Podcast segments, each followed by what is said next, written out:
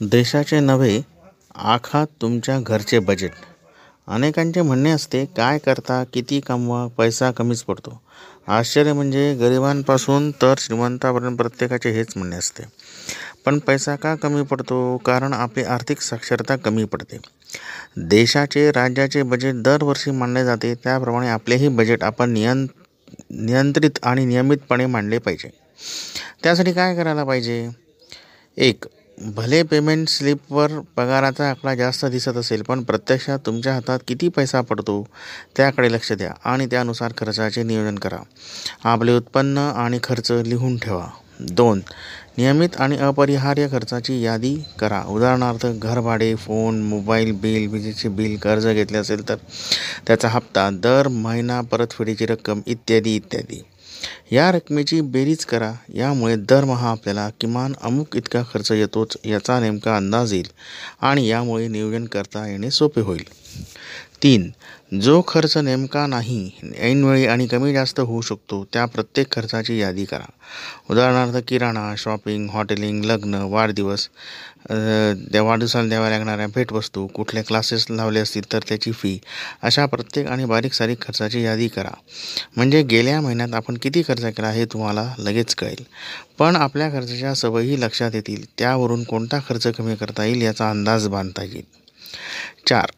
जो खर्च केलेला आहे तो वेगवेगळ्या श्रेणीत विभाजित करा. त्यात जो दरमहा फिक्स खर्च आहे आहे आणि जो खर्च बदलता येणे शक्य आहे त्याची वेगवेगळी यादी करा. त्यातही पुन्हा नेमक्या उपश्रेणी तयार करा. समजा फूड अशी मुख्य श्रेणी केली तर त्यात किराणा हॉटेलिंग अशी उपश्रेणी करा. यामुळे खर्चाच्या सवयींबद्दल अधिक आणि नेमकी माहिती अचूकपणे मिळेल. पाच जमा आणि खर्चाचा सगळा आरसा आता तुमच्यासमोर उभा राहिला असेल. या नु त्यानुसार आपण एक परत एकदा एक यादी पडताळून पहा ती पुन्हा तयार करा. आपले बजेट त्यात दरमहा सुधारणाही करता येईल.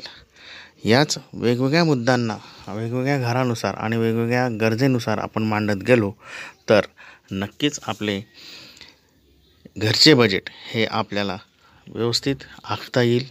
पुन्हा पुन्हा त्यानुसार नियोजन करता येईल आणि त्यात वारंवार बदल करत बारीक सारीक गोष्टींची गरज कशी भागवता येईल याकडे नियोजन करता येईल.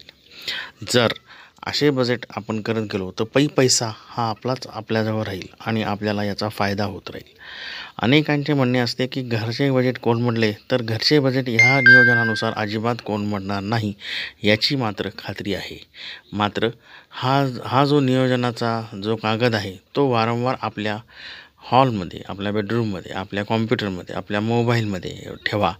जेणे जेणेकरून याचं लक्ष त्या त्याकडे तुमचं लक्ष राहील आणि यातून आपले नियोजन वारंवार बदलत राहील व त्यावर आपलं फोकस राहील.